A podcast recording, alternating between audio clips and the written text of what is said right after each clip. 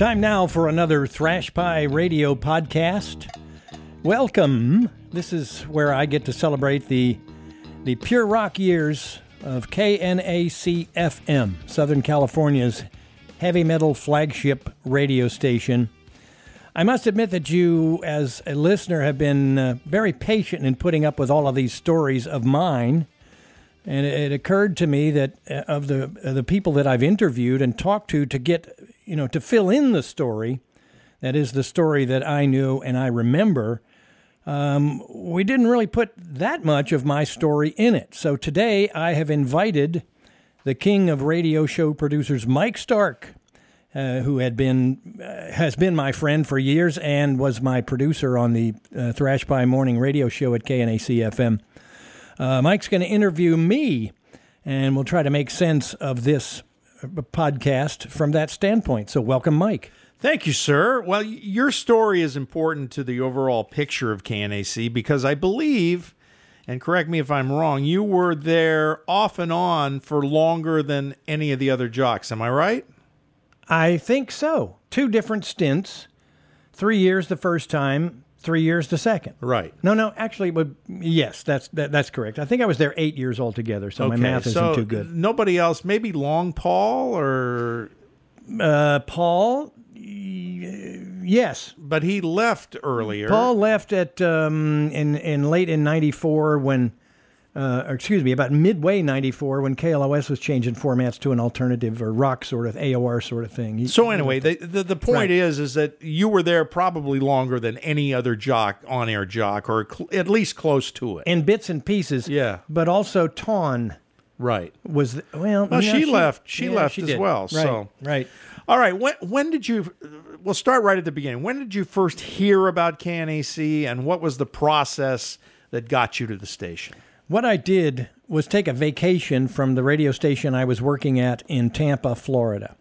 Uh, it was an old snoozy dog of an AOR station, and it was at the time when they were changing, you know, boring radio stations to even more boring radio stations, and they made it a classic rock WKRL Tampa Bay. Mm.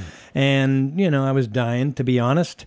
I took a vacation from that gig, came out here to visit a friend in Los Angeles.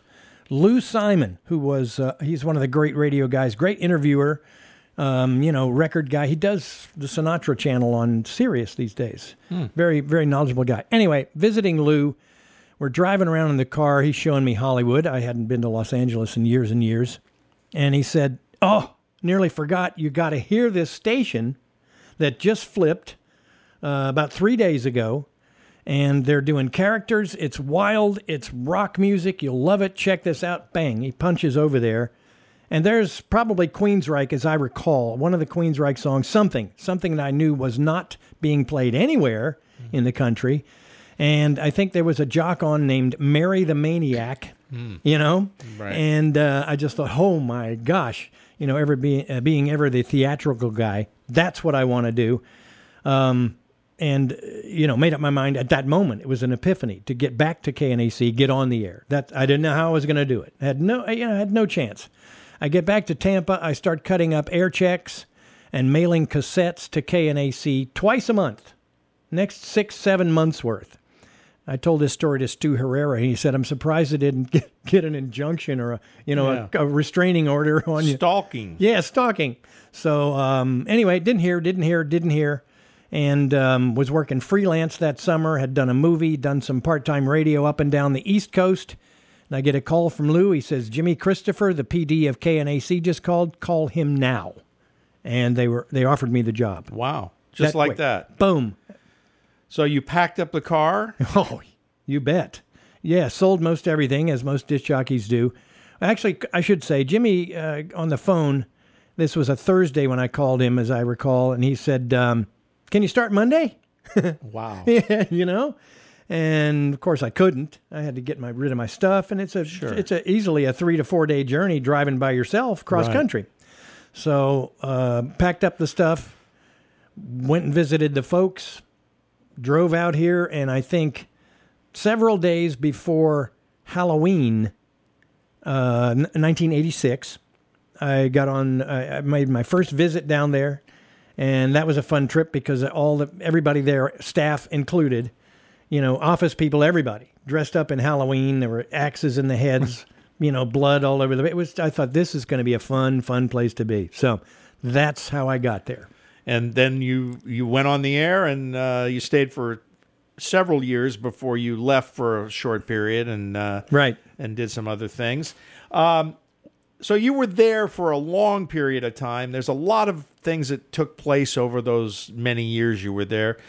Uh, give us a couple of the events that stood out during your stay at the station. First thing was something that I heard on the air one afternoon. This would have been 87. And uh, I would always check in, you know, the radio station. I, I go home at, you know, 10.30 or 11 after I do my Right. quick production work as the morning guy. So I get home and I take a nap. And I wake up and I turn on the radio, and here's some guy with a British accent talking. And Tawn, you know, our, our rock star, Right. she was interviewing this guy. And um, I realized about 10 seconds into it that, oh my God, that's David Coverdale. And he has brought Tawn his record to give the world premiere Wow. right there on our little station. And that record, that Whitesnake record, with um, you know all of those hit records on it, Yeah. you know, you know that was that was a monumental monumental thing in my mind at that moment. I don't think any of the other radio stations in town were paying any attention because they didn't play Whitesnake for a long time afterwards. Right. But they lost out. That was one of the records that made our, uh, you know, that that made our bacon right Sure, there for sure. for sure. Secondly, the Monsters of Rock show, Right. summer 1988. Which you've covered on on this podcast. which I've covered on Yeah. the podcast a number of times, but to be standing on stage after the people at Avalon had just pulled the plug on Metallica for fear that the Metallica fans were going to riot and tear the place to pieces, which of course they did not do. They just got down close to the front Right. and um, standing out on that stage at the Coliseum. And, you know, there was, there was 65, 70,000 kids out there. And, you know, that was a monumental thing for me personally and, and in my career. That's the biggest stage I'll ever be on. Right, right. Uh, KNAC had special nights at clubs all throughout Southern California. As fun as they were for the fans of the station, these club appearances that you and the other jocks made were essential to supplementing your less than impressive salaries at the station. That was well put. That was Yeah. nicely put. Uh, can you take us through how these events were set up and how important these appearance payments were to your financial situation at the station? Okay. They're set up by obviously one of our salesmen. The guy that did most of that for me was a guy named Bobby Coots, who's still selling radio down in San Diego in some form or another. Still a great friend. Uh, and Bobby had a bunch of clubs. One of them, most notable, was the Marquee in uh, that's Garden Grove, isn't it? Yes. I think it is. So we all became friends with the owner or the promoter of that club, a guy named Troy, who was the spitting image of Steve Perry and Journey, but different story. So Coots would sell this, the, the, the sales package for the events happening at that club that week. One of those events would feature Thrash Pie on stage, Right. or spinning records, or doing doing whatever, giving away T-shirts and, and that kind of thing. So my appearance was tied in with that sales package. Now I don't know what they paid for commercials, but when we started out in 87, they were paying a hundred bucks for an appearance, which is you know not bad. I could Right. use a hundred bucks. Sure. And by the time I left, um, I had made a deal on my own with a different promoter. Still same commercials, still Bobby Coots selling the, the commercials for the station, but I was getting like two fifty, Oh, wow. right? So that's that's a heck of a lot better. Now, at big stations in Los Angeles where I worked at, I I made you know nearly double that. So Oh, it's, it's just a matter of you know where you are and what, who, how many people you can drag into the to the club. Now, it wasn't just Bob that was selling No. those club spots. So there were other clubs that were involved in this this weekly mix. You bet. You know, the Red Onion, I think, was Right. one of them, and there were some others. And the other jocks also Sure. supplemented their income with that. And and the uh, appearance fee was generally a hundred or hundred and fifty bucks, At, right? at uh, you know early on, I think 200 was the max. At the end of it, you know everybody was kind of uh, doing better, you know, at that point because the station was doing better and we were actually billing more. So you know you bring in more people, that costs that's going to cost them more. That may only makes sense. Uh, Missy Halfley had the Red Onions, Right. and they did really really well for a time. Um, boy, you know there were clubs all over the place. When I first started, there were clubs in Long Beach. What was that place down here? The, the ballroom, the what? The Fender's Ballroom Oh, right. did Fenders. Paul did a Guns N' Roses show there long before they were even signed or anything. Right. And uh, you know, I asked Paul, I said, "Did you get paid for that gig?" Eh, probably not. He, it's not what he remembered getting paid. So there were clubs all over the place. And this was especially uh, a problem for you. You needed the money, obviously, to do these late night gigs, Mm-hmm. but then the late night gigs would morph into your morning show. I definitely needed the money. You know, we did not make a lot of money at KNAC. Not a union station. I think union minimum then was about fifty-five thousand a year, which is not a lot, a lot of money, No, even not. in the, even in the late '80s, early '90s. But it's you know it's adequate. So I was making probably thirty, I think, at the best. yeah. Uh, but I would do two or three clubs a week, you know, and, And that- that's cash. Right. All right. So that's where you survive working at a station like KNAC. Honestly, I you know, it was fine with me. I worked I loved KNAC. Sure. I wanted to be there. You know, believe me, when they brought me out here from from uh, Florida, I think Jimmy offered me fifteen hundred bucks a month. And I said, Whoa, LA, that station? I'm doing it. Oh, wow. So I just burnt through all anything that I'd saved up over the years just to get in there. So A- any memorable club appearances? wow. Um, you mean in terms of In terms of however you want to define it, I know there's some that uh, maybe you don't want to talk about, or maybe you do want to talk about. Well, I'll, I'll talk about them. The um, the biggest club event that I put together was when Jack Trash was with me on Oh, the right, morning show, and. I think you were even at this one because I rented a limo and drove everybody down there right. so we could all, you know, imbibe Oh, Correct. uh, the Thrash Trash Christmas Bash, and you know the the promoter there, Joe Schultz, um, told me that that was the biggest event in that club he'd ever uh, promoted. Wow. So it, and maybe maybe he meant most profitable, which meant I screwed myself by not Yeah. charging him more. Right. you probably got your regular appearance fee, or I think that's what I got. Yeah. and and Shark Island, which was a fairly well known act, actually was the headliner for that. yeah, they? and Yeah, um, also uh, uh, that that's right. Well, Gary was with Heavy Bones, oh, was and it? they played also. Oh, okay. So I got them mixed up. No, yeah, no, no, sh- both there. It was a big night. Yeah, big, yeah. big night. We had even Heidi Fleiss girls there that Oh, night. wow, The you like Elfettes, the Yeah. Thrash Pie Elfettes. Now, I didn't know they were Heidi Fleiss girls at the time. And to refresh memory, Heidi Fleiss is one of the most well known madams in Los Angeles history. Never mind. That's Yeah. it. Enough. Enough on that. huh? Next question, please. Okay. Finally, after it became evident that the station was going to go away, how did you process that? And more importantly, how were you ultimately affected by its demise? Well, you you'll remember we were called in for an afternoon staff meeting, and not just air staff, everybody in the building. We all crammed in the conference room, and Gary Price, our general manager, God bless him, did not beat around the bush. He said, "Hi, is everybody here?" Yeah. Um, I brought you here today to announce to you and let you be known and let it be known that KNAC has been sold to Liberman Broadcasting and will become a Spanish language program station February 15th, 1995. That was in late October or early November, as I remember. I I don't right. remember the exact date. I don't us. either. Um, which at which point there's a dead silence in the room with the 50 or 60 people that are gathered there.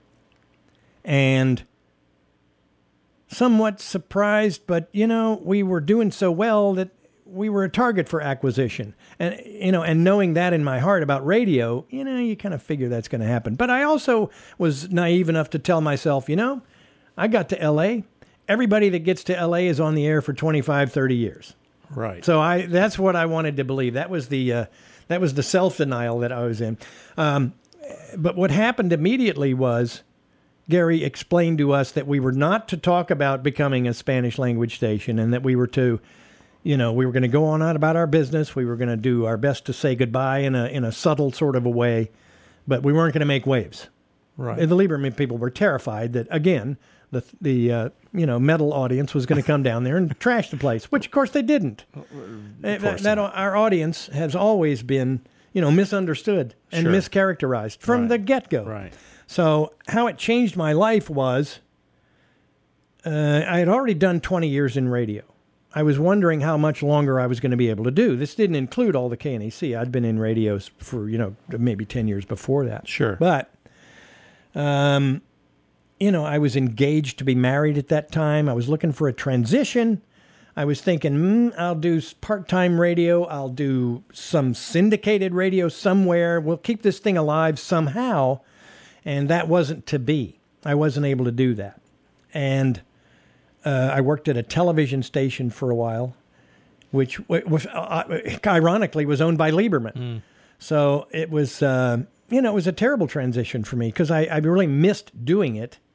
It's one of those uh, fun things. It's certainly fun. It's a lot of work and it's time consuming and it's life absorbing, which I think is the hardest part to let go because you're busy doing it all the time. sure. Your life is suddenly you get to sleep, you know, Till eight o'clock. yeah, 8 a.m. or, Right. or 10 a.m. Instead of taking a nap and Right. getting home at two after a club gig and getting back up at five and going in and doing a show. So in that so way, the energy level went to zero, it goes to zero. You become instantly retired on the beach, Right. as they call it in radio. That's terms. right. That's So- the term they use. And uh, uh, what does that do to your head?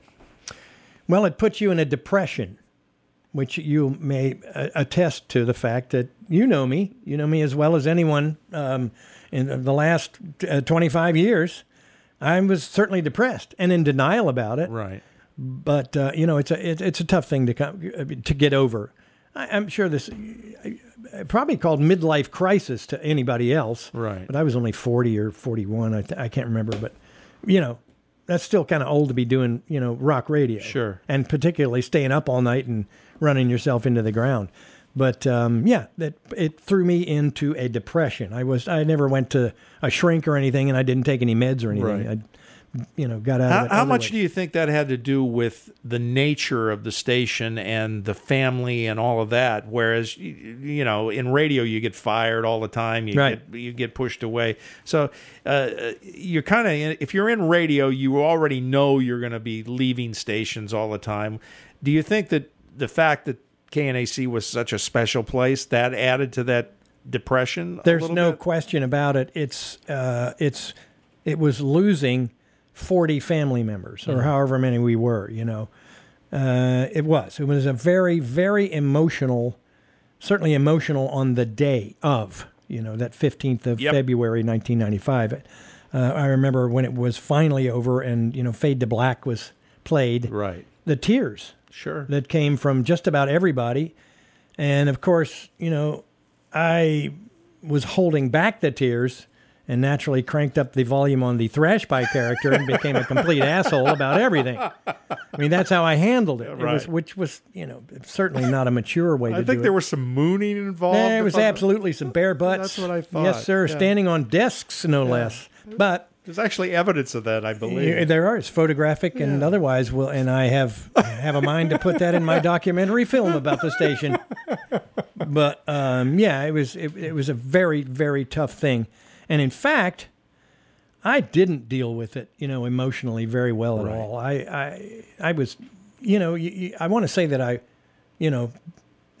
Stiff upper lip and all that, Right. But you know, I didn't look at that station like I looked at all the other ones. Sure. The other ones, I all wa- I wanted to leave all those other ones. You know, so when it came time, whether it was my idea or not, that was fine. Yeah. I'd, I'd move on.